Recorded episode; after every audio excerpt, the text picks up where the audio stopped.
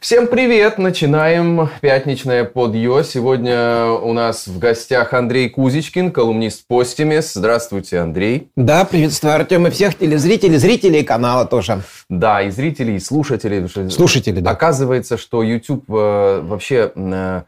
Как бы модель потребления YouTube, она вот отличается у разных людей. Кто-то вот просто включает себе и занимается домашними mm-hmm. делами, не глядя долго продолжительно, да, кто-то сидит, смотрит. Поэтому у нас тут и радио, и телевидение, все в одном, и зрители, и слушатели есть. Вот так вот мы э, тут живем. Канал наш называется Ару ТВ, если вы вдруг только подключились и первый раз нас смотрите. Мы э, стримим ежедневно. На следующей неделе наши стримы будут э, выходить в 18 часов по Москве. Чуть-чуть на час э, ближе к вечеру мы сместимся. Ну а сегодня так, наверное, скорее в формате итогов недели мы э, поговорим с Андреем о том, что произошло, что было за эту неделю. Стримы, которые мы вели на этой неделе э, с моей соведущей Мари Говори, с нашим гостем Артемием Троицким, вы тоже можете пересмотреть уже как э, видео, они все есть на канале. Ну, а сейчас Кроме того, что я задумал сегодня с вами обсудить, Андрей, вот Путин нам подбросил буквально час назад и вы принесли эту новость о том, что, э, ну, понятно, там в России э, День народного единства, праздник, который толком, ну, вот я лично не понимаю до конца этот праздник. То есть Ельцин его тогда сделал, чтобы как бы перебить 7 ноября, а как сейчас он? Ну, вообще-то эта идея путинская была, День народного единства, да, предложить вместо 7 ноября, да, на самом деле. Ну вот, э, с тех пор и празднуем, да.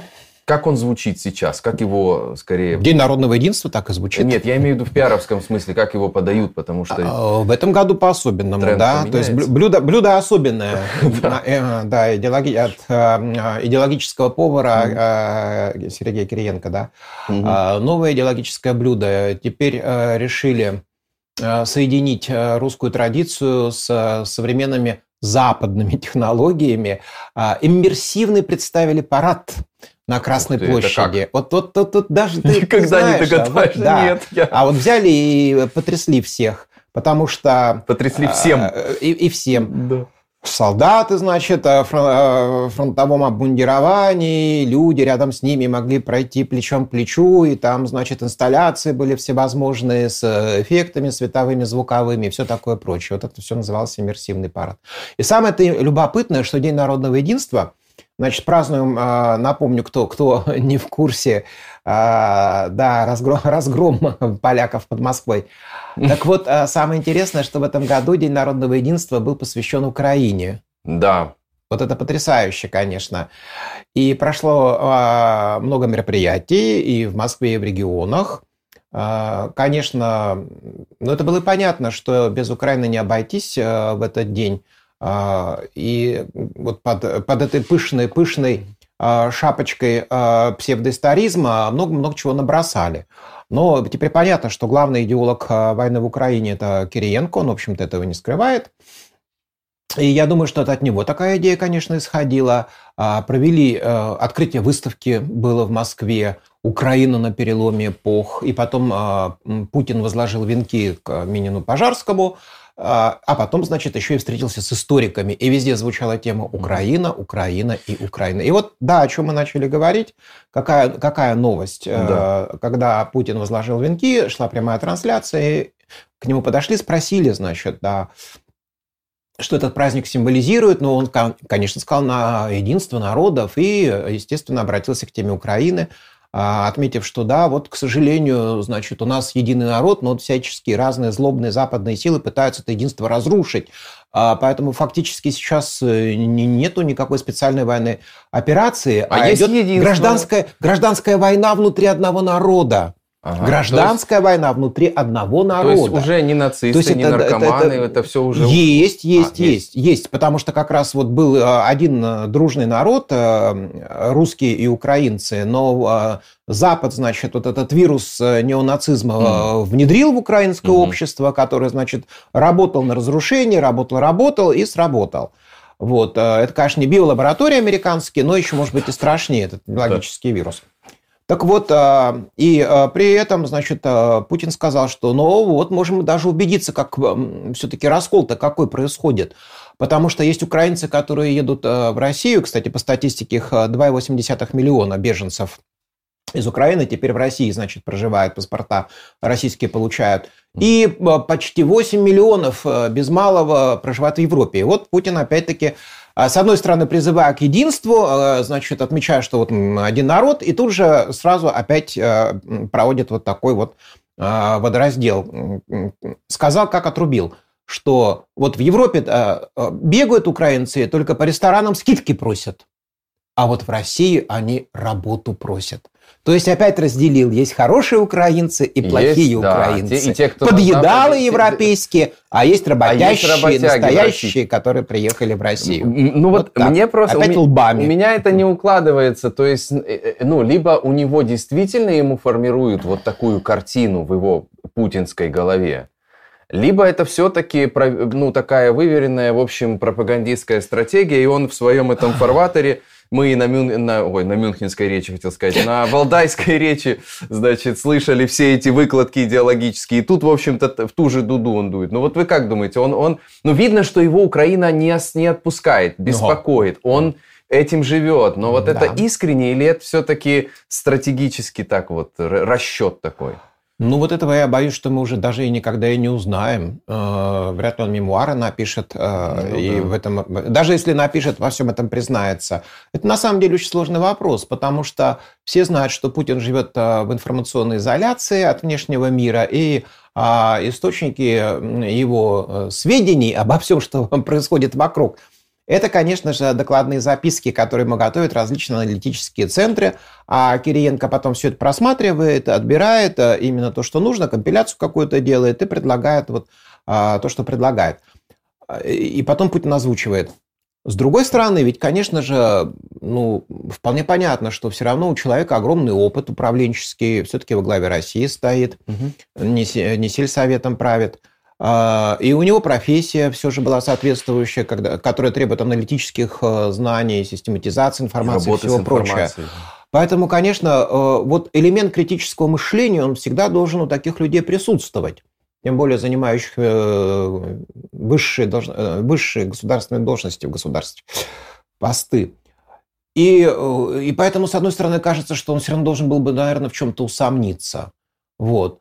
А с другой стороны, конечно, он все уже, это вот эта маска к нему уже приросла. И, и уже не содрать там, то есть только с, с кровью ценой собственной жизни. Поэтому, наверное, наверное, он, конечно, где-то понимает, что это ну, ну, не может быть а, все так, что вот эти 7,7 миллиона украинцев а, только в Европе по ресторанам ходят и скидки требуют. Понятно, что это софизм какой-то, софизм называется ложное обобщение. Угу. Кстати, очень популярный манипулятивный так. прием российской пропаганды. Ну, не только российской, контрроссийской Классно тоже бывает. Да, конечно. Ложное обобщение, когда а, тут у меня есть такие каналы общения, чтобы именно я мог оттачивать а, свой, а, свои способности да, убеждать, а, спорить. И у меня есть каналы, конечно, общения с оппонентами. А, так вот, э, вот просто это самый такой излюбленный прием. Посмотри, что эстонцы пишут про ваше правительство. Где эстонцы пишут про наше правительство? Какие именно эстонцы? А вот где-то там, значит, ага. какой-то газете какой-то один комментарий. И то же самое российская пропаганда этот прием постоянно использует. Немцы все, значит, э, за восстановление отношений с Россией. Но они не пишут все немцы, они пишут немцы. С одной стороны, это правда, да. а с другой стороны, у людей складывается такое э, ложное впечатление, что речь идет именно обо всей а, нации. Да, и идет прием присоединения к большинству такой. Ну, все же немцы, значит, Ну, все, да, не, значит... да, не, не все, да, но немцы, немцы, немцы, да, значит, ну вот немцы, и все. А больше ничего не надо, если у человека критичное мышление атрофировалось уже полностью под влиянием российской пропаганды, ему больше ничего не надо. Ну, в общем, это хорошо ложится на подготовленные мозги вот такого вот ядерного путинского Да, электората. поэтому он тоже сомнения какие-то, если даже есть, он внутри себя их подавляет. Если, значит, сказано, что вот украинцы в Европе есть, украинцы в России, да. Мы-то понимаем, что они самые разные. Есть и бездельники, есть и лентяи, и, и, и конечно, есть э, трудоспособные, как кто везде, ищет все возможности. Народе, да. да, в Эстонии, например, ну, ну идите, пойдите, найдите тех украинцев, которые только ходят по ресторанам скидки просят. Но мы-то уже живем, слава богу, девятый Ой. месяц пошел бок о бок а, с украинской общиной, вновь прибывшей, образовавшейся. До этого у нас старая была община. Вот, и учим этих детей, и общаемся с украинцами. Ну, чтобы они завсегдатаями ресторанов было. У нас столько примеров. Э, трудоустройства и бизнес вот здесь организуют. И э, государство эстонское идет навстречу. А, требования снизили к там, знаниям, владению государственным языком. И поэтому у нас украинцы даже и в полиции работают. Я пришел, тоже был так удивлен. Обычно э, все-таки в полицию принимают тоже на работу там требования очень жесткие, угу. в том числе и обязательно гражданство Эстонии. И тут э, бегает э, женщина, ну, бегает, бегает, и вдруг слышно, что-то по-украински кому-то сказала. Я так удивился а, и начал с ней общаться. Но она, конечно, просто помогает там, как ассистент работает, фотографию сделать, еще что-то. Ну вот, ну, зато Мне у него кажется, тут полицейник мы, написан, мы с вами она работает. одну и ту же женщину видели, потому что я тоже, когда был в этом участке, а, э, я тоже удивился, что такая, по-моему, светловолосая. Ну, я в Тарту был. А, значит, это не одна а, женщина. А, не одна, значит, это много Это здесь Сталин. А теперь еще, теперь еще тоже... пограничниками они будут работать. А, вот а, недавно совершенно, да, было министр внутренних дел, принял такое решение, что будут работать на пунктах а, погранпереходов а, тоже mm-hmm. украинцы. Ну, там прикомандированы будут офицеры связи из mm-hmm. Киева.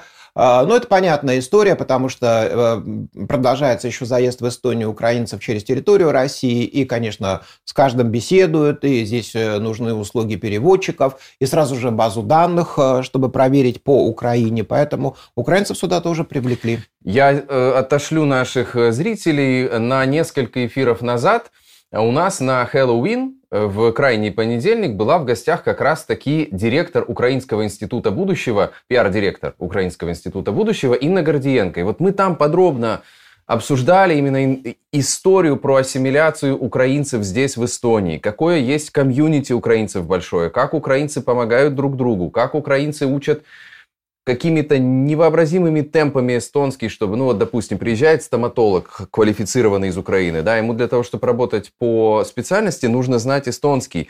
И он понимает, что чем быстрее он освоит эстонский до нужного уровня, тем быстрее он начнет зарабатывать хорошие деньги. И они там буквально за несколько месяцев выучивают. И Инна Гордиенко нам рассказывала потрясающих много историй, которых, наверное, не хватает, может быть, э, Путину для того, чтобы э, сформировать более целостную картину мира. Ой, ему много чего не хватает, но, к сожалению, да, с, свой мозг тоже ему в голову не вложишь, а да. то, что ему предлагают, это, конечно, формирует совершенно параллельную какую-то реальность, э, ложную иллюзорную картину мира. Он живет, а отсюда неадекватное восприятие мира, неадекватные решения и неадекватная оценка ну, последствий этих своих же Вы, вы ведь решений. работали во властных структурах российских. Вы понимаете, как функционирует бюрократия. И э, ну, правда ли, что это вот так попросту работает, как и раньше, что просто подчиненные начальнику э, дают ту информацию, которую считают нужным для того, чтобы свои, сохранить позиции и свои места? Да, кстати, многие очень удивлялись, э, когда я рассказывал, что как, как именно функционирует э, система обмена информацией, откуда получают информацию высшие руководители. Mm. И э, многие выражали сомнение, что ну неужели такое возможно, что человек, значит, вот сидит у себя в кабинете, там у него столько подчиненных, а он этого не знает, этого не знает. Да, возможно. На самом деле это все было возможно. Ну, например, губернатор, при котором я работал – а, много лет. А, конечно, он не смотрел, не читал, сидел, не сидел интернет. Ну, человек старой закалки был, угу, и интернет да. еще только-только тогда начинался. И, конечно, и, конечно же, он только читал докладные записки. Само собой, если этот человек, а губернатор нашим именно таким был, э, Виктор Крест, который ну, ну, каждую неделю обязательно выезжал куда-то в область.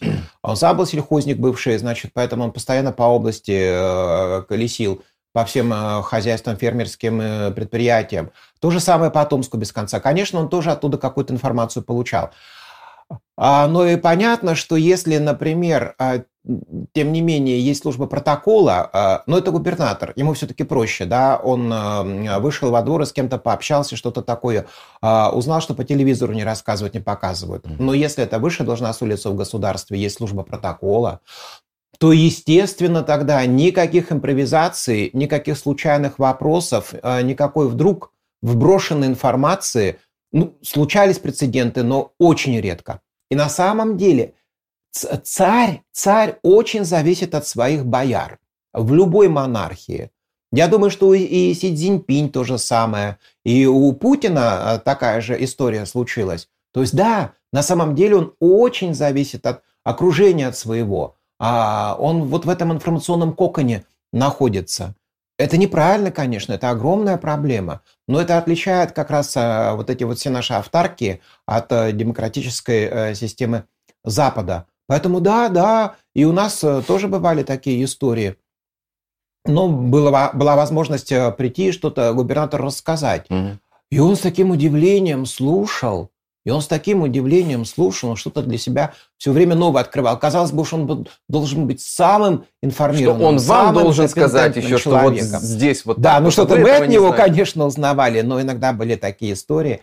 А люди, которые верят, что на самом деле там... Э, ну, наверное, в России такие еще остались, в Европе, понятно, никто не верит, что Путин может выйти в народ, и вдруг, значит, кто-то там подошел и ему сказал, Владимир Владимирович, вы знаете, нас тут канализацию пятый год не чинят.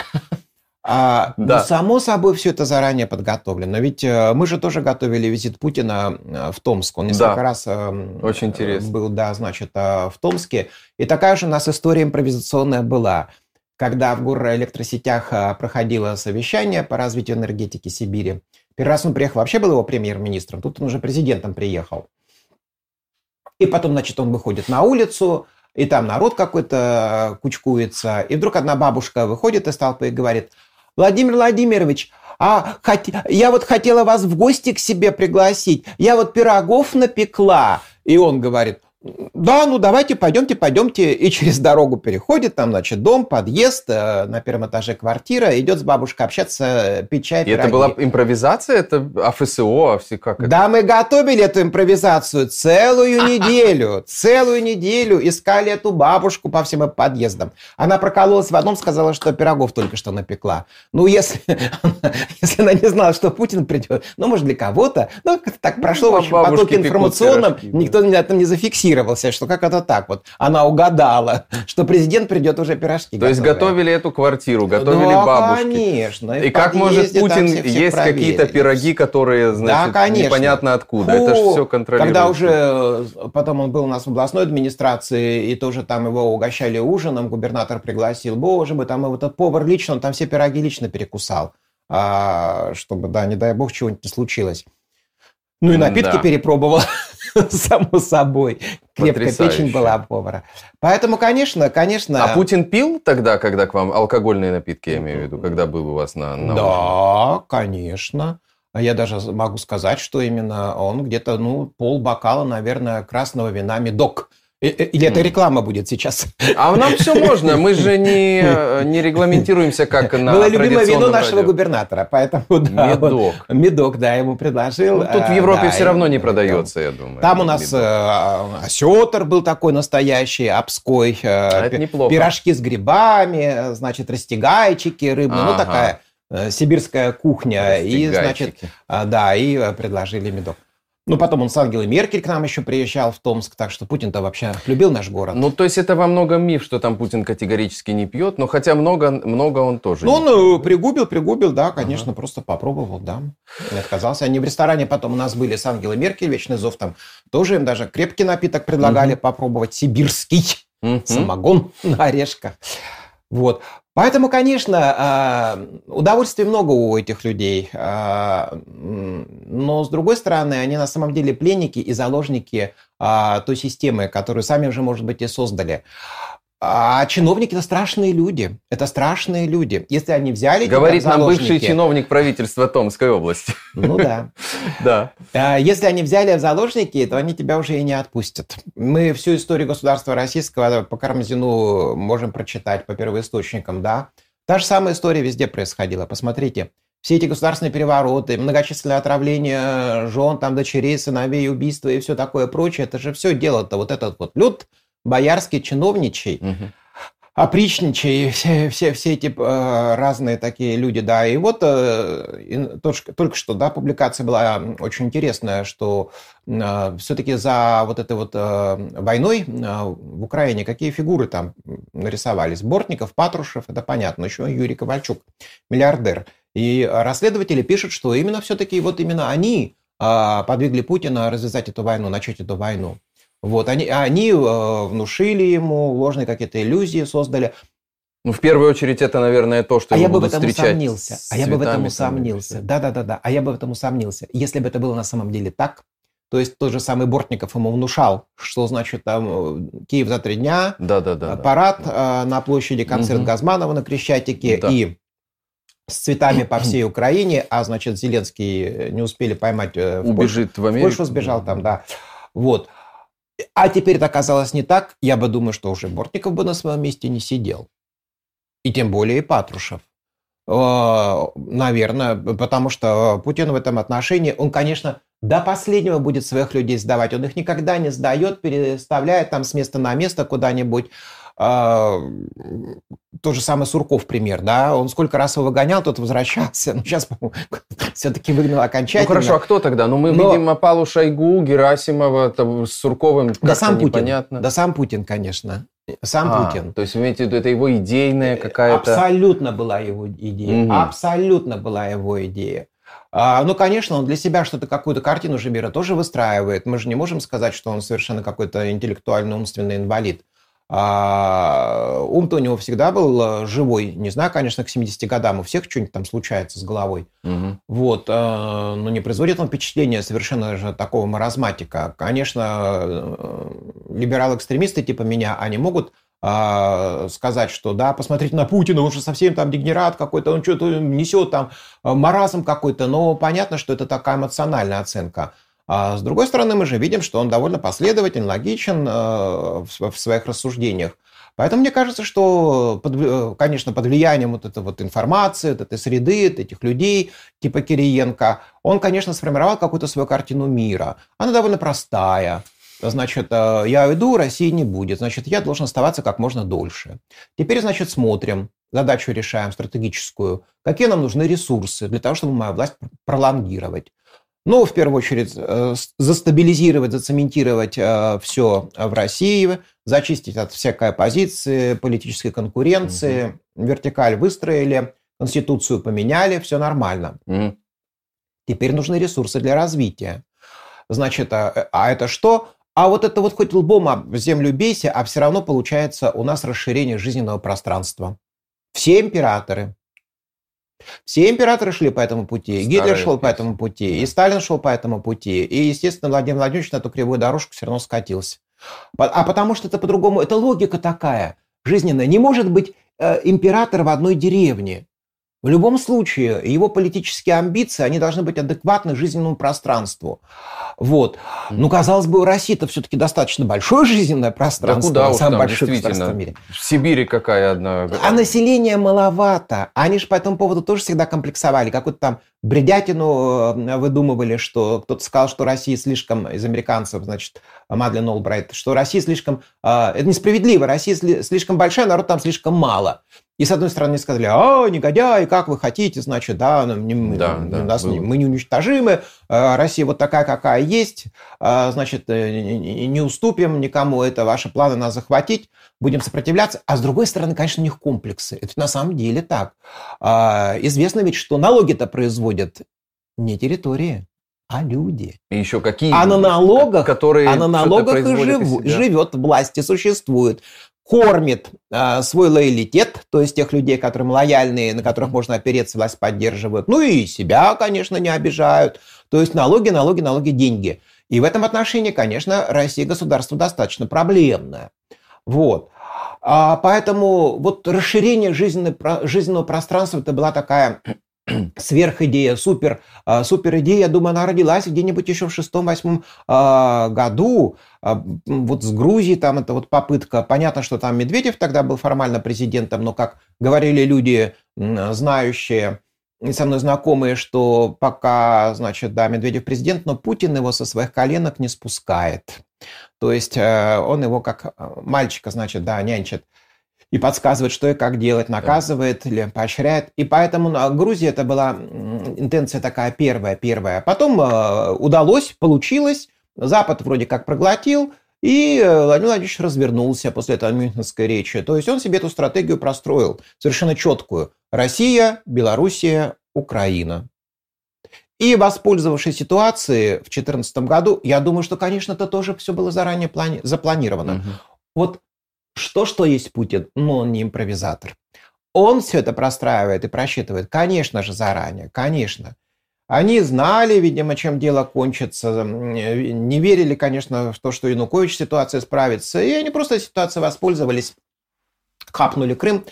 А потом, естественно, а, попытались тут же под сурдиночку, значит, и восток, э, восток Украины. То есть вот этот план Новороссии, он, ну, ну кто поверит, что это прямо вот народный энтузиазм в течение месяца вдруг эта идея родилась. Нет, конечно, требует подготовки идеологической, кадровые, э, сеть, э, сеть своих, э, значит, агентов, вся разбросать да. все, что там в Одессе происходило, сами из Украины все это прекрасно знаете. Да. Поэтому двинулись, но получили полбу, отскочили. Вот осталась там, значит, Луганская часть Донецкой области и затаились. А идея Новороссии, она никуда не делась и никак не умерла. Поэтому я думаю, что тут Э, может быть, какую-то роль, конечно, Патрушев и а, а, Бортников сыграли, но какую? Они просто пришли и сказали, что вот тогда-то надо начинать. Все уже, в общем-то, подготовлено.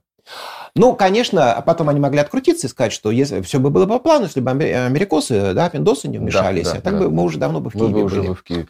Но насколько, на ваш взгляд, все-таки ну, принято считать, что Путин не стратег, а тактик все-таки, и что, наверное, идеи какие-то у него э, есть по собиранию этих земель, но э, четкого такого плана и рационального плана все-таки у него не было, и он во многом действовал спонтанно во, во многих вещах. Как вы к этому относитесь? Абсолютно с вами согласен, Артем, потому что вот а, как раз валдайская речь – это блестящий образец того, что а, Путин как раз тактик, а не стратег. И в этой речи он а, опять горячо, убежденно, и не скрывая, в общем-то, даже обиды, много и долго рассуждал о пороках Запада. Он бичевал и линчевал. А, значит, разоблачал и критиковал. И всем доказал, что хуже Запада просто зверя в мире нет. Ну хорошо. Значит, следующее – это предложение альтернатив. На Западе все плохо, там, значит, э, Европа, засилие ЛГБТ, общество потребления, в общем, все, полная моральная деградация. Украинцы по ресторанам Разложение, ходят, да, украинцы только, только скидки объедают значит, требуют. Всех, да. Да замер... сейчас замерзнут, а голодают, голоду помрут. В общем, это ужас и ужас и ужас, катастрофа. И вот этот, э, значит, подлый мерзкий Запад еще пытается тут нас учить жить. Вот. Э, нет, идем своим путем. Угу. А куда? И упс! Ответа нет, ответа и пустота. нет. Это правда, это правда. Да. Вот если бы, конечно, он был стратегом, он бы картину будущего нарисовал. Но ведь э, кто помнит, тот помнит, что сколько лет искали национальную идею. Что-то все искали ее, искали, искали, искали. Ну, сейчас понятно, национальная идея – это завоевание Украины. Ну вот нашли такой суррогат какой-то, да, временный.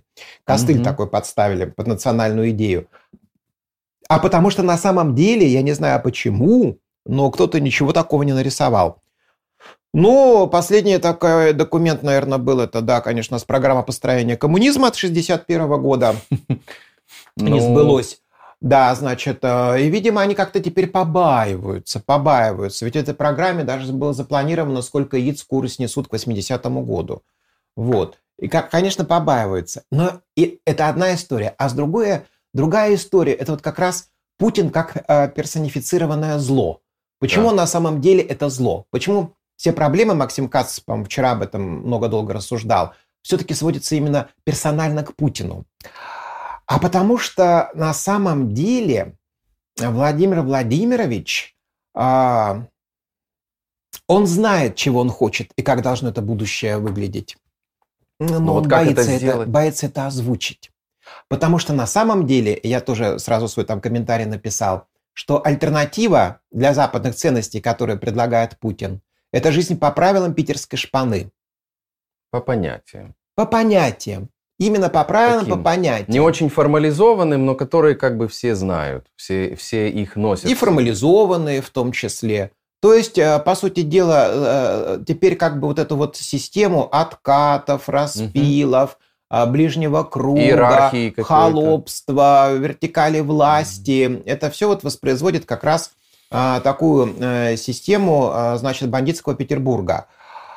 И, а, и вот как только это теперь легализовать, ну, в общем, в Конституции тоже какие-то там попытки такие вот были и сделаны – но теперь как это продать называется, да, публике? Надо вот, завернуть вот, в какую-то вот, идеологическую... Да, вот, вот это что-то надо такое этакое придумать, но пока еще, но пока еще, видимо, с этим э, слабовато, с этим слабовато получается. Дугин со своим евразийством... Но зло в этом, но про... зло в этом, конечно. Зло в этом. Конечно, да. в этом зло источник всего зла. Я вспомнил одну из идеологем мощных, которую ну, вот в 2000-х ярче продвигали. Это вот Дугинское, это евразийство, вот это, вот эта вся история. Мне кажется, она одно время тоже пытались ее внедрить. Ну, это Гумилевщина, да. конечно, такая, да, и, в общем-то, да, и э, Хайек об этом писал. Но э, дело в том, что э, ну, ну, народу не это надо. Хлеба и зрелищ. Mm-hmm. Хлеба и зрелищ народу нужно. Ну вот. Ага, а, да. а, а идеи, они не столь интересны. Поэтому оно как-то все, все время тормозит. Все время угу. тормозит. Хорошо. По сути, Путин сделал все наоборот, то, о чем вы сказали. То есть на, на, налоги должны, налоги генерируют люди, которые креативные, там, пассионарные, как угодно их называй, которые работают, которые что-то производят. Сейчас под, под влиянием всех этих событий из России уехало огромное количество квалифицированного народа. 400 тысяч называют э, западные разведки. Вон Яндексу уже там не хватает, значит, э, персонала на какие-то определенные позиции.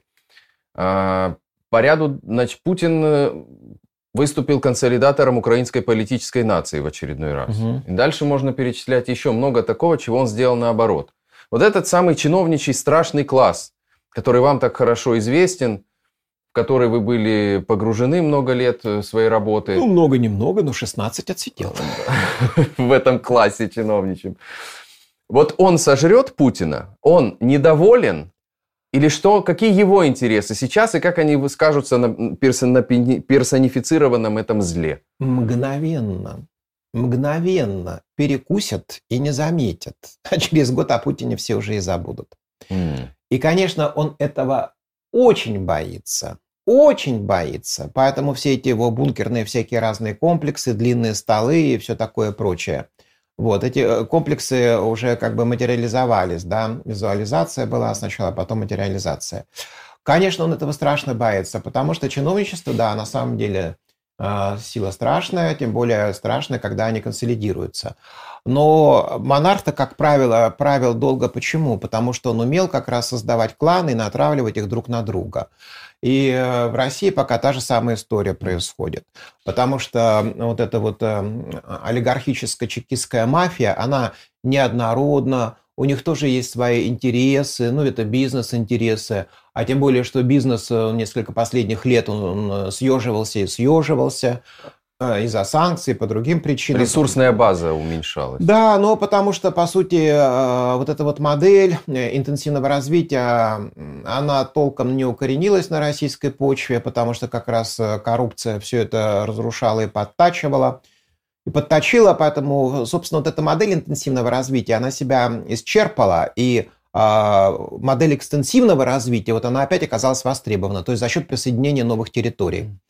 Вот. А, то есть расширение ресурсной базы. Расширение ресурсной базы. Сделаю маленькое отступление, не потому что я такой старый теперь, значит, заговариваюсь, mm-hmm. а потому что вдруг вспомнил очень интересную штуку. А она как-то проскочила, проскочила где-то в новостях, по ленте новостей, РБК, что ли, смотрел. И, и почему-то ее никто никак нигде не откомментировал. Она штука очень интересная, иллюстрирующая как раз то, о чем я сейчас говорю.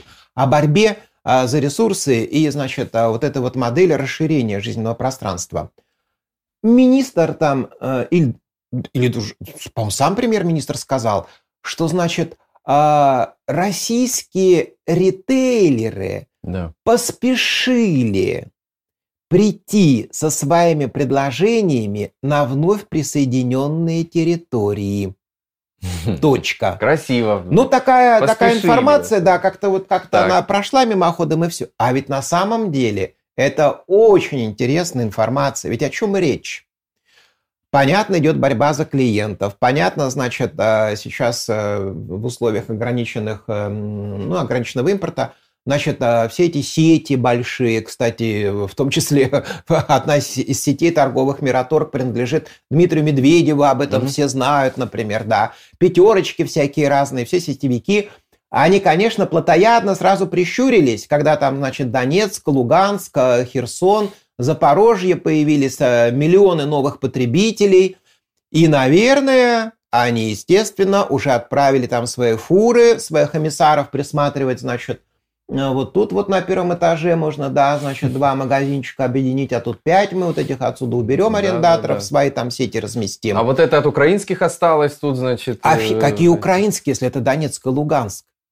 Ну ты же с Украины, ты ну, понимаешь, ну, на что, Херсон на, говорить, на, что они, на, что, на что это они налетели? А извините, то, там что... Пушилины, Душилины и все прочие, они сами, а они сами а, крышуют вот этот торговый то есть бизнес. столкновение. Конечно, ага, они сами ага, крышуют понял, этот торговый понял. бизнес. Это самый надежный бизнес, потому что люди всегда будут хотеть хлеба, молока, ну, конечно, всегда будут да. ходить в магазины, последние деньги. Ну, знаете как, цены. сейчас Пушилины... И получили душили. полбу.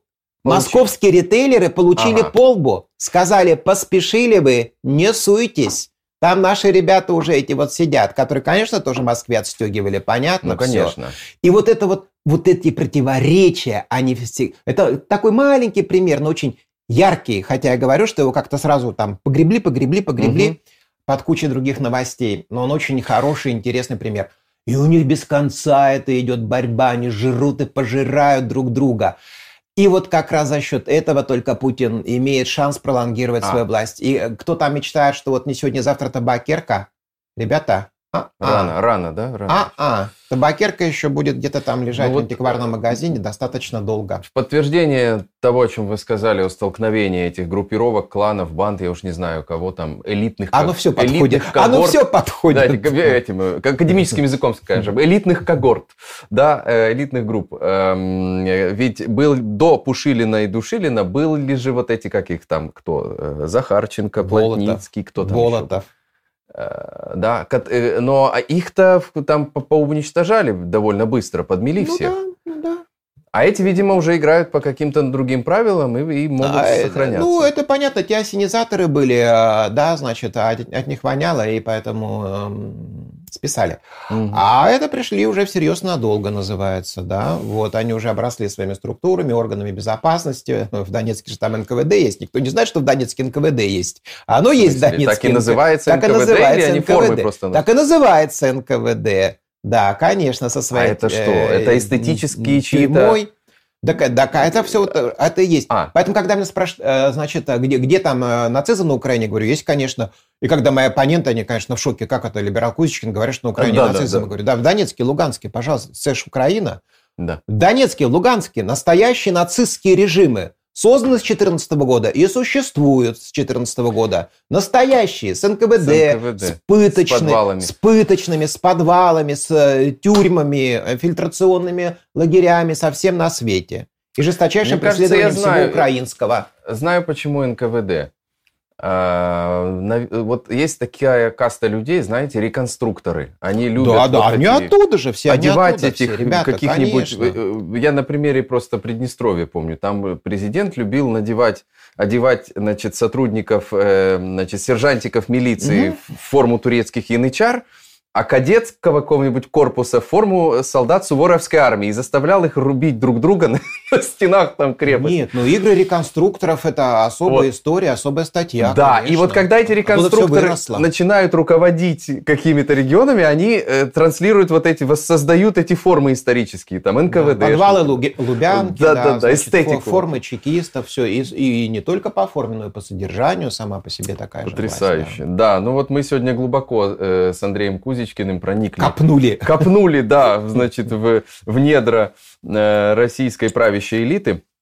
Поставьте лайк, пожалуйста, нашему гостю и нашему сегодняшнему подъем. Мне кажется, очень содержательный такой экскурс изнутри произошел, экскурс внутрь э, всех этих властных коридоров, как это все функционирует. Спасибо, Андрей. Э, подпишитесь на РУ ТВ, если вы еще этого не сделали. Ну вот вопрос такой... Интересно, в этом году в России как обстоит дело с набором военные училища? Не знаю, почему нашего зрителя интересует этот вопрос. Ну, а наверное, на фоне... Проблем? А никогда не было проблем с набором военной училища? А вот сейчас под, под действием мобилизации гробы пошли в Россию. Ну, на, вот сейчас все... набор никакого нету. Это надо было задавать вопрос все-таки в сентябре. Mm-hmm. А теперь в следующий раз это будет уже весною. Mm-hmm. Mm-hmm. А, я думаю, что не будет никаких проблем. Никаких проблем не будет с набором военной училища. Не будет. С удовольствием, с удовольствием э, отдавали и отдадут.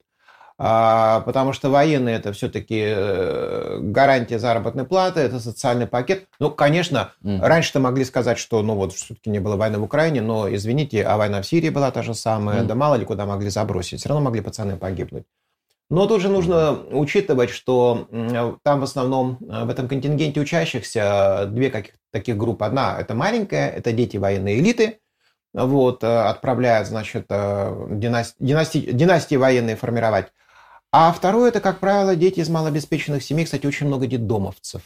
Для mm-hmm. них это тоже шанс пробиться э, в жизни, совершить какую-то карьеру. Вот. И поэтому проблем с набором не было никогда. Я думаю, сейчас не будет, когда там, значит, женщина гордо говорит, что я мать, у меня двое сыновей, я отправила в Украину, я, значит, счастлива, я довольна, я рада. Да. Это же психология, особая психология этих людей. Вот. Э, вирус-то, конечно, не Запада пришел, вирус вот из Кремля занесен.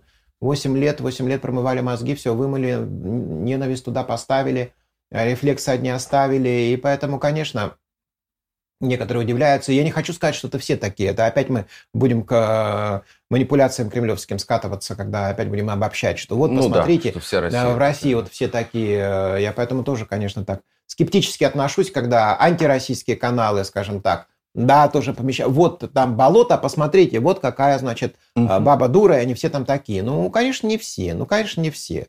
Но таких матерей хватит, чтобы укомплектовать военное училище. Поверьте. Или еще по, на пару волн мобилизации тоже хватит, как вы думаете? Да, конечно. И, и я против иллюзий шапкозакидательских настроений, когда говорили, о, 300 тысяч, да пусть они едут, мы сейчас их там перемолотим всех. Ну, конечно, тоже не так. Ну, конечно, это не так. Угу. Из этих 300 тысяч, да, они не обучены, они никакие, значит, пушечное мясо и все прочее. Но 300 тысяч – это 300 тысяч а окопы все мертвыми телами закидают, и по ним пройдут 100 э, тысяч лягут в эти окопы мертвыми телами, а 100 тысяч по ним поверху пройдут. Поэтому, конечно, да, звучит это, ужасно, это, конечно. Это, это звучит ужасно, но это правда. И отмахиваться от этого невозможно. И э, да, конечно, побежали все, побежали, но кто хотел, наверное, уже убежал, потому что мы больше не видим такого потока-то, да, притоков уже.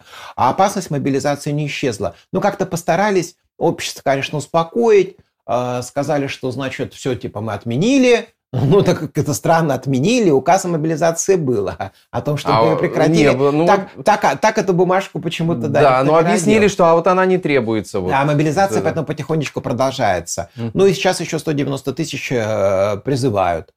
Призывная кампания пошла, и никаких гарантий, что эти 190 тысяч э, призывников не окажутся опять где-то там на фронте в Украине, нет. Ну и самое э, интересное, что в Госдуме теперь обсуждают возвращение двухлетнего срока службы в российской армии.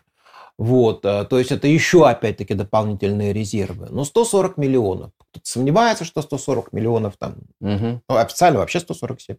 Ну, пусть, э, пусть будет эти, значит, 140 миллионов, но это все равно 140 миллионов. И 10% населения мобилизовать, ну, это 14 миллионов получается. Это возможно. Сейчас проблема в, э, в мат-техобеспечении. Вот с этим возникла большая проблема. В переводе на русский то, то что нет ни черта. А, значит, там мундирования нет соответствующего, нет техники, нет оружия. Потому что, конечно, никто на самом деле не рассчитывал на такую длительную затяжную войну. Поэтому э, это опять подтверждает нашу с вами, Артем, идею, теорию, э, гипотезу, что Э, Путин все-таки тактик, а не стратег. Mm-hmm. Поэтому, конечно, а, они не просчитывали вариант, что а вдруг мы будем там не две недели воевать, да, Украину расчленять и Киев завоевывать mm-hmm. три дня, А вдруг это затянется там на год? Ну, может быть, кто-то такие сомнения высказывал, там, да вы что? Система тоже еще на самом деле очень сильно э, деградировавшая, когда это, это тоже один из э, минусов авторитаризма, монархической такой системы правления. Есть там э, свои, значит, э, плюсы, которые позволяют этой системе довольно долго существовать и воспроизводиться. Но и, и один большой минус. Когда во главу карьеры ставится принцип лояльности, начинается а отрицательная селекция да, элиты. Да, да, то начинается все равно деградация. И если кто-то там такой нашелся, который сказал, что а вдруг это на год все. Ну, так там же ты, ты, ты что говоришь, выйди вон. Угу. Ну, реакция какая-то могла быть такая, поэтому кто-то, может, и подумал, но не сказал слух.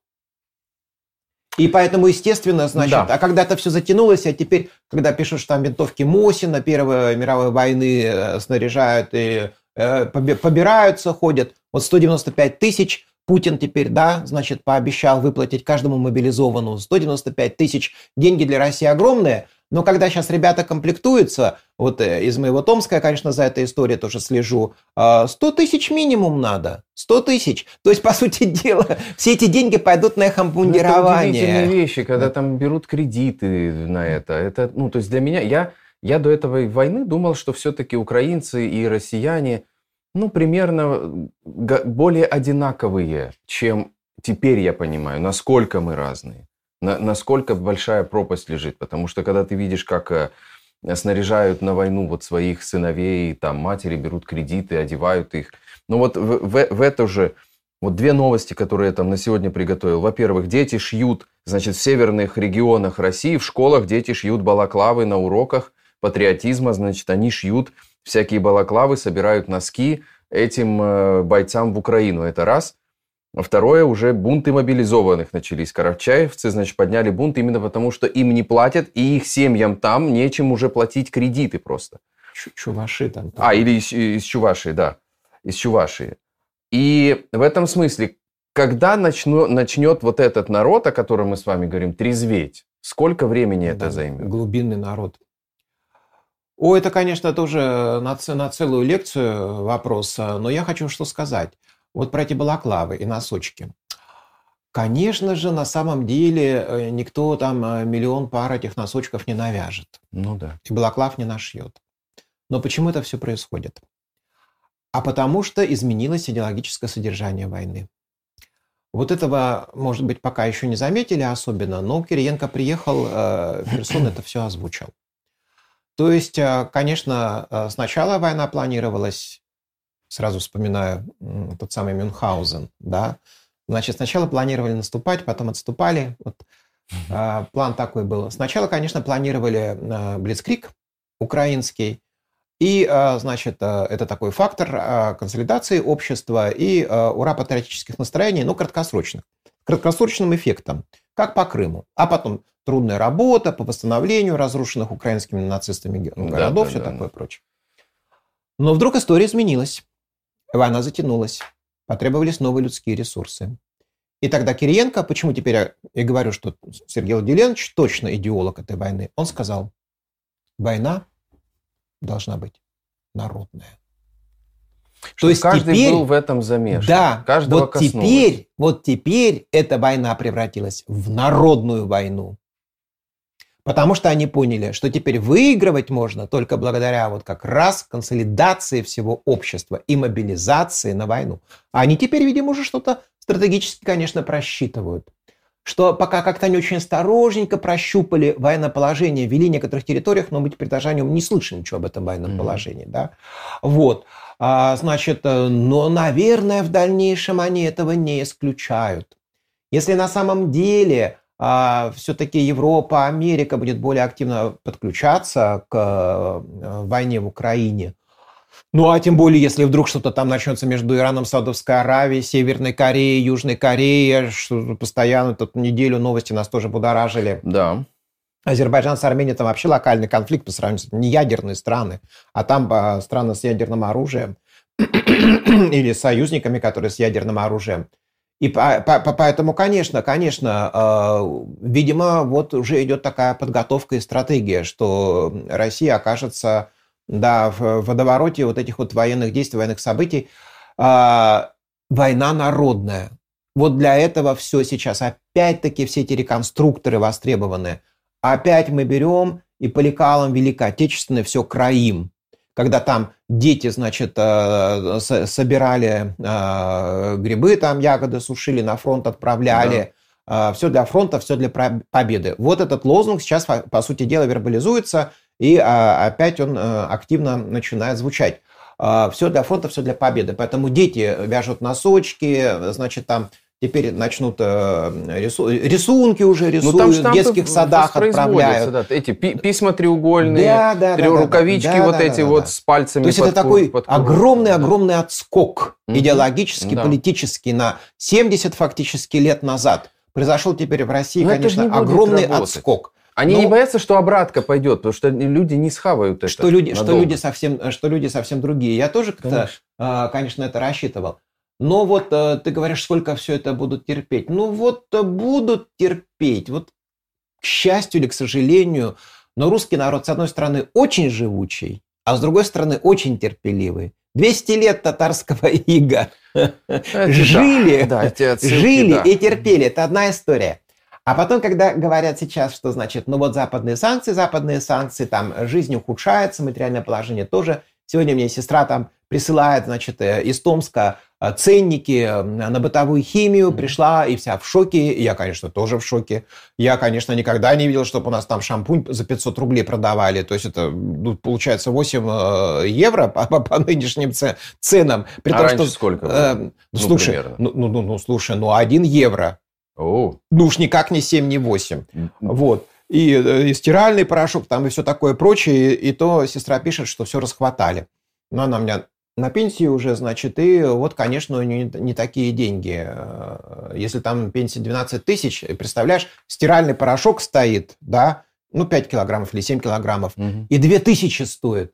Это, это, это, это невозможно. На рубле это, это, это просто обалдеть. Это просто обалдеть. Я здесь в Эстонии недавно искал просто одежду, смотрел, ну вот просто гуглил там бренды, допустим, которые мне нравятся. Я увидел, что в России цены на, там, не знаю, какие-нибудь штаны Кельвин Кляйн или Ральф Лорен, они такого, они такие космические, что они стоят как какие-то, ну, от кутюр какие-то абсолютно люксовые. Не, не, это вообще дичь Это понятно. ну и вот, э, и вот теперь, значит, мы прогнозируем, простраиваем, а насколько терпения народа хватит, что цены, э, значит, все равно не растут, хотя никто не голодает еще пока. Вот зарплаты э, практически не растут, опять третий квартал э, падения ВВП в России и опять снижение э, реальных зарплат, значит, реальных доходов снижение пошло. Но в России уже пять лет они снижаются.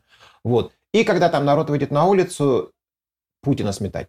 Но угу. посмотрите, Россия, огромная страна, значит, 6 часовых поясов там. Вот в Якутске вышли люди Путина свергать. Так. Как они это будут в Якутске делать? Расскажите мне, покажите ну, мне. Знаю. Вудуистские ритуалы да, какие-нибудь. Да, в Новосибирске. Там, сжигать там чучело. В Уфе, в Казани. Как люди выйдут Путина свергать? Конечно, сначала это э, я был э, вообще очень скептически настроен, потому что я пережил э, э все это, пере, пережил конец 80-х, э, голодную карточную систему, хаос этих 90-х годов. В 96-м году, когда выборы были президентские, ельцинские, 6 месяцев люди не получали, пенсионеры не получали пенсию. 6 месяцев. 6 месяцев не получали, мы, чиновники областной администрации, мы 6 месяцев не получали зарплату. То есть, прецедент То есть вообще есть. не получали. И у меня мама хорошо в детском саду работала, да, а, и, и супруга в школе. И вот они что-то... Я деньги не приносил домой, хотя я был чиновником. Они какие-то маленькие деньги. Супруга в лагере отработала летом и ждали, когда лагерь заплатит несколько Это месяцев. какой год? Я сейчас э, точно, точно сейчас... 96-й год, я же сказал, да, 96-й год. Выборы как раз были Ельцина. А, угу. То есть э, шахтеры с касками, значит, на мосту, били да, на мосту. Да, шахтеры... Да из Юрги перекрыли дорогу э, железную, ветка у нас там от Транссиба до Томска идет. Э, с ядерными отходами поезд стоит. У нас э, ядерный город Северск рядышком. С ядерными отходами, с топливом. Шахтеры не пускают. Наши чиновники едут, их там уговаривают, что-то. Что Это, это был хаос такой. Вот когда был риск и распада страны, Ну, и, ничего. с- и свержения. Олигархи скинулись денежек, А пережили. Ельцина с 2% А пережили. рейтинга подняли, выбрали. Четыре и- было. Ну, Четыре было Ладно. баз, базовых вам лучше пункта. знать, ладно, я согласен на 2%. И понимаете, Да. и как-то пережили. И поэтому, когда сейчас говорят, а вот, а вот, а сейчас, а народ, а на улице, а, Да, а голодает, да, а разозлится. да, да. Ой, что это я так это вот Но это же, посмотрю. ну, это же чё все-таки это я смерти близких посмотрю. людей. ну, Да, Смерти мужчин. тоже мы это Наши обсуждали. украинские журналисты, Гордон, вот у Гордона Дмитрия тезис такой был постоянно, да только начнется, в Россию пойдут Окей. гробы. Вы... Окей. Он прав, но мы не видим этого эффекта пока. А все сейчас. зависит от размера. А все зависит от масштаба. В данном случае беды. Потому что, да, значит, наши там что-то дали 5 тысяч, я имею в виду наши э, российские, э, как-то минубийства там их называют, да, Коношенко. Э, 5 тысяч погибших. Не знаем сколько. Украинцы, значит, показывают, что уже за 70 тысяч ушло. Вполне возможно.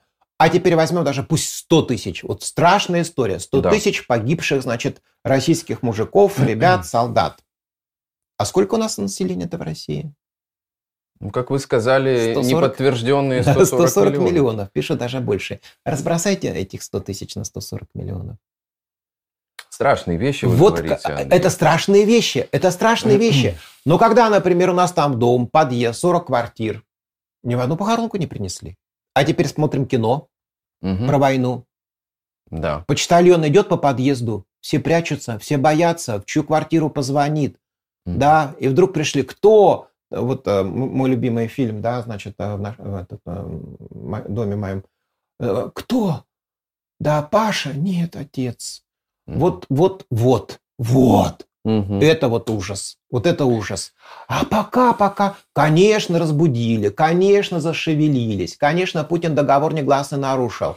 В самом начале войны сказал, что не будет никакой мобилизации. Нарушил этот договор. Конечно, убежали. Конечно, до сих пор продолжают бежать. Про Томичей читал, забросили из моего родного города в Луганскую область, значит, как всегда, тоже в учебке там двух недель не просидели. Они собрались и ушли в лес. Потому что э, и теперь родные не могут с ними связаться. Да. Ну и Потому- много таких историй. Потому, да, потому что оружие им не дали, приказа им никакого не дали, они не понимают, что им делать, чем заниматься. Только несколько раз сняли для пропагандистских роликов на, на госканалы. И все на этом. Вот вся, их их, роль в вся, войне. вся их функция, понимаете, закончилась. Конечно, все это как-то вот взбудоражилось, пошло. Но первое, я говорю, э, что а, выходить в Якутске и свергать Путина, ну, сама по себе модель вот централизованного государства такого вот, э, с такой территории, Мгм. оно не сработает. Не будет. Как это было в других странах, например, в Румынии, как свергали Чаушеску, да? Значит, там народ э, выходил на улицы, шахтеры шли пешком на Бухарест, студенты шли пешком на Бухарест, и все такое было Попробуй прочее. пойди пешком. Э, Конечно, сейчас э, тут мы проигрывали разные модели. Из Как, как бы, как бы, например, это могло быть в России? Мгм. Забастовки, стачки, забастовки. Вот это очень действенное средство. Из Якутска доехать до Москвы невозможно, но забастовку и ст- стачку организовать можно. Как вот у нас, например, э, шахтеры тогда делали, да, в 96 году. Вот если здесь, вот в этом направлении какое-то движение начнется, оно тогда может быть. И когда а практически весь большой какой-то хороший бизнес э, в регионах, он уже к рукам все прибрали московские. Мгм. И вот когда эти московские олигархи начнут терять реально регионы, свой контроль над ними и, главное, свои доходы терять начнут, ну, представьте себе, сейчас живем за счет только опять параллельного импорта, за счет того, что качаем нефтегаз в Индию, в Китай и все прочее, но качаем-то все равно с наших месторождений российских. Да. И вдруг там забастовали рабочие, и нефть не идет, и газ не идет, и ты деньги теряешь. Ну, тогда они начнут уже Ну, друг с другом консолидироваться против Путина. Ну, Флэшбэки. ну, ну, модель такая есть, ну а что? Вот мы стратеги. 917 год. Мы с вами вспоминается. стратеги. Да, да, да. Тут э, и Ходорковский недавно опубликовал такие свои тезисы, свою книгу, где, ну, мне очень напомнило два. Смесь Ленина с Солженицыным. Такой Ленин в шалаше. Ну, ну, ну да. Немножко... Ну да, ну и да. тут вы тоже, то, что вы говорите, тоже как-то отсылает к 917 году. Нет, ну в 17 а в 17 году там стачки, ну не, ну там 17 год была совсем другая все-таки история, да, совсем другая была история. И там сам царь, царь добровольно ушел, все эти Ну да, временные правительства, да, слабый- хаос, слабая хаос и власть все была. прочее. А, вот, а здесь все-таки это другая история, 21 век и все прочее. Но а, кто ждет, что там Россия развалится, все, я думаю, это долго еще не случится. Угу. Путина свергнут, табакерка, шарфик, долго еще не случится. А вот когда вдруг вы услышите, что в России начались тачки-забастовки, на как это по Евангелию. Да, как по Евангелию, листья распускаются, весна близко. Вот стачки забастовки, значит, да, угу. что-то в России начало происходить. А пока эти пики, это все безумство храбрых, поем и песни, уважая бесконечно этих людей, продолжают сажать их за блоги, за комментарии, все, мое сердце с ними. Но э, я говорю, что да, это, это просто, конечно, выплеск такой эмоции, без каких-то далеко идущих последствий для действующей власти. Понятно. А вот, вот когда, да, когда начнутся ставки, стачки, забастовки, тогда да.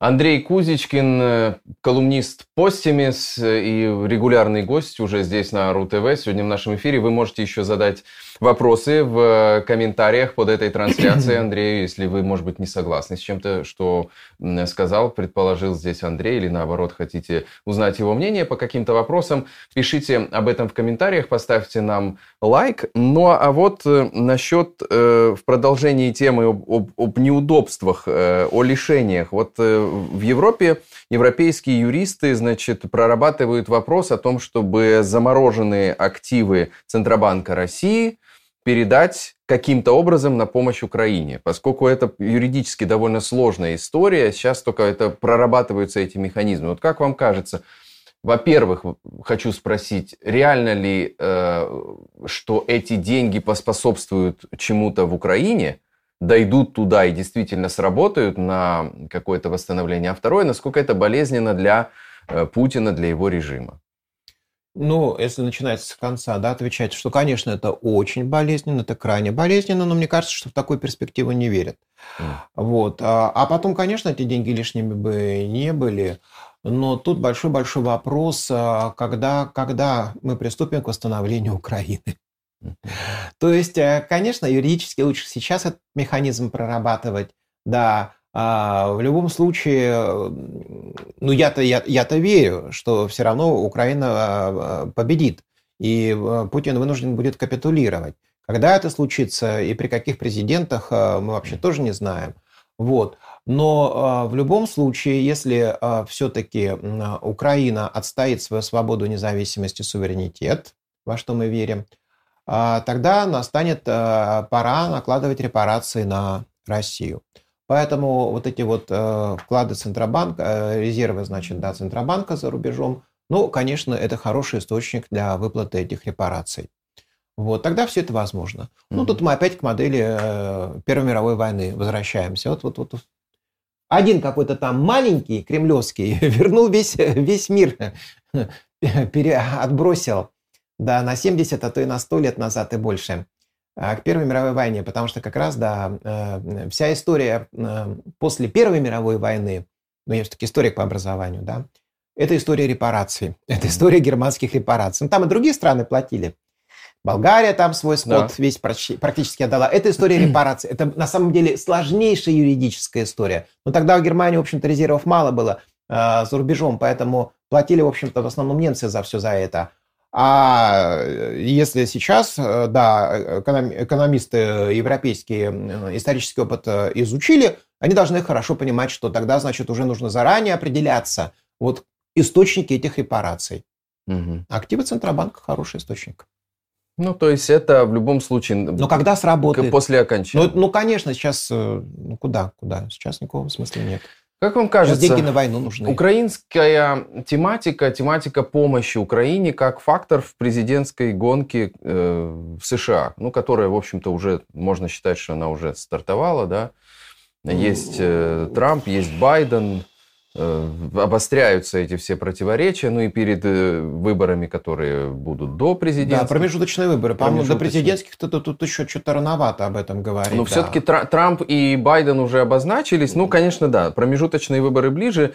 И насколько тематика помощи Украине, она вот теперь фактор во внутриамериканской повестке, и как э, с этим будет связана дальнейшая помощь Украине?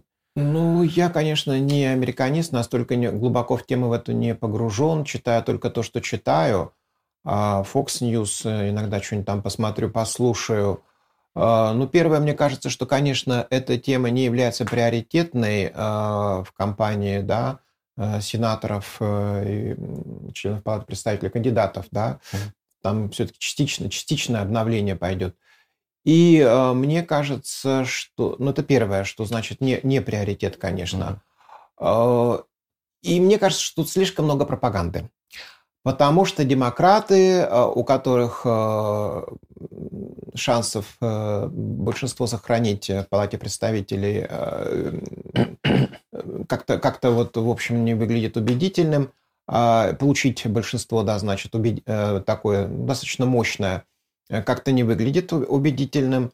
А, и они, естественно, обвиняют республиканцев э, в том, что э, хотят они слить Украину, значит, сократить финансирование. Сегодня опять тоже я видел ролик такой по каким-то украинским телеграм-каналам прошел, что там кандидат, значит, от республиканцев заявила, что Украина не получит ни копейки, когда мы, республиканцы, победим.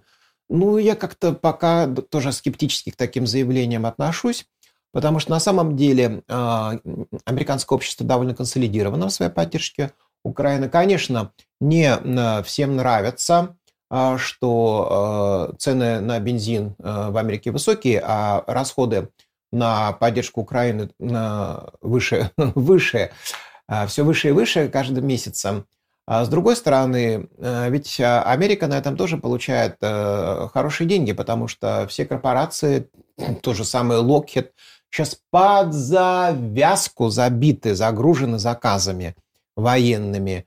И промышленность э, сейчас американская Конечно. работает отлично. И у тех а там же все отрасли, металлургии, да, да, да. Э, угледобывающие, прокаты, станкостроение, там все работает. И оружейное лобби под сейчас. республиканцами, которые, оно же тоже заинтересовано как минимум в поставках оружия. И они понимают прекрасно, что да, сейчас мы, значит, э, инвестируем в Украину, но это все старится и может вернуться, обернуться, когда Украина все-таки победит. А, да, потому что Украина страна на самом деле промышленно развитая, аграрно развитая, богатая, и возможности там потом инвестировать э, очень много, и все это быстро будет оборачиваться. Страна небольшая по объему, с другой стороны. Вот. А, поэтому сейчас, да, а, демократы обвиняют республиканцев, что не хотят слить Украину и перестанут помогать, и тоже российская пресса это все разгоняет и раздувает, что вот-вот-вот сейчас республиканцы победят, и поэтому, значит, украинцы останутся без денег, без оружия, без всего на свете. Ну, я, я скептически, еще раз говорю, скептически к этому отношусь, тем более, что все опросы какие-то не вот такие вот пока непонятные на самом деле, чья возьмет. А, и потом, а, и потом, и потом все-таки, да, если и случится, ну там перевес будет, ну какие-то проценты mm-hmm. на, ну, на десяток каких-то, может быть, мандатов. Не знаю, чтобы это существенно изменилось. А самое главное, что есть все-таки курс Америки, и он, конечно, никакой ревизии не подлежит. А этот курс все-таки поддерживает демократию и поддерживает свободу по всему миру. Поэтому сейчас Почему так Америка активно включилась и за Тайвань, сейчас, значит, э, Южная Корея, Саудовская Аравия. И Америка, конечно, это мощнейшая военная, а, военная держава, которая способна оказать э, эффективную помощь и поддержку всем этим странам. И когда мне тоже мои оппоненты говорят, что вот, посмотрите, значит, НАТО там в Украине ничего с нашими, с, с ребятами российскими сделать не может, а я всегда спрашиваю, НАТО где? Ну, ты же знаешь, они там, значит, солдаты. Я говорю, какие солдаты? Прокси, война. Они своих солдат, это вот на самое последнее. А, это самая последняя Дорого стадия военного конфликта. Солдаты, да, там, чтобы да. солдата туда отправить. А, и НАТО придет в Украину, когда мы увидим в небе F-35C, все небо будет закрыто. Когда, значит, э, и там и Хаймерс, и Патриот, и авианосец Джеральд э, Форд э, где-нибудь там, да, причалит Пройдет, у, Одессы. Да, да, вот Босфор. тогда это будет НАТО в Украине. А пока НАТО нет в Украине, есть консультации, да. есть, значит, поставки ограниченные, оружие. Вот тогда война закончится за три дня. Вот тогда война закончится за три дня. Но есть и риск тогда, конечно, ядерного конфликта, чего, конечно, никто не хочет. Поэтому я не думаю, что вот э, победа ли республиканцев, или демократов, ли как-то очень сильно на курс Америки повлияет в этом отношении. Угу. ну, что-то там начнется, может быть, да, какой-то контроль усилить, еще что-то. Мне кажется, что и Трамп, э, даже если вдруг э, война затянется до новых президентских mm-hmm. выборов и придет Трамп, не, не, не тоже он чего-то там, там сильно так вот и поменяет а, в этом раскладе. Он все-таки в Путине разочарован, при всем при том, да, они же лично встречались. То есть это тоже миф о том, что там это все-таки вот, вот они ждут э, дождаться бы прихода Трампа, и тут уж будет такая Не, ну музыка. ну они же кричали, а там шампанское пили, Симонян пила начале, шампанское, да. что Трамп победил, да, ну, вот как-то не молодцы. А потом, а потом, когда Трамп встретился с Путиным, были какие-то договоренности конкретные, но Путин-то считает, что все ему должны, а он никому не должен. И Трамп-то ждал что-то что-то от Путина, какие-то тоже там э, бенефиты, выгоды от этой встречи, а не получил абсолютно ничего. И Путин, конечно, капитально разочаровался. Mm-hmm. И, а сейчас тем более. Он сейчас может э, просто как бы вопреки Байдену, да, что-то его там критиковать, тоже за популист, популист и был, за поддержку там Украины и все прочее. Но когда, если вдруг он придет опять в Белый дом, что мне тоже кажется сомнительным, вот, да. вряд ли что-то там кардинально в политике Америки изменится. Многим кажется сейчас это сомнительным, хотя, в общем, Трамп заявляет пока что Не, ну, понятно, довольно понятно. ярко о себе. Ну что, э, завершим, наверное, мы эту рабочую неделю. Ну да. Спасибо, Андрей, На было очень ноте. интересно. Да. Было очень интересно с вами, очень интересно, если вы, может быть, только подключились во второй части нашей беседы, обязательно пересмотрите первую часть, там был вот очень интересный экскурс в то, как функционирует российская да, Много вкусного элита. эксклюзива. Да, да, от Андрея Кузичкина. Кухню приоткрыл. Чуть-чуть, да, рассказывал чуть-чуть. тут Андрей, как готовил, значит, э, э, бабушку с пирожками, чтобы встречать Путина в Томской области, да? Правильно? В Томской правильно, области? Правильно, Вот, так что все это в начале нашего стрима, его в видео можете пересмотреть. Там э, очень забавная и занятная и полезная информация для того, чтобы понять, как вообще функционирует весь этот российский чиновничий аппарат. Все, мы заканчиваем эту неделю. На следующей неделе подъё на Ару ТВ будет выходить в 18 часов по московскому времени. Поставьте нам, пожалуйста, лайк. Меня зовут Артем Остапенко, я провел эту программу. Спасибо вам большое за то, что смотрели, за то, что писали нам комментарии и вопросы. До понедельника. да, всем хороших выходных.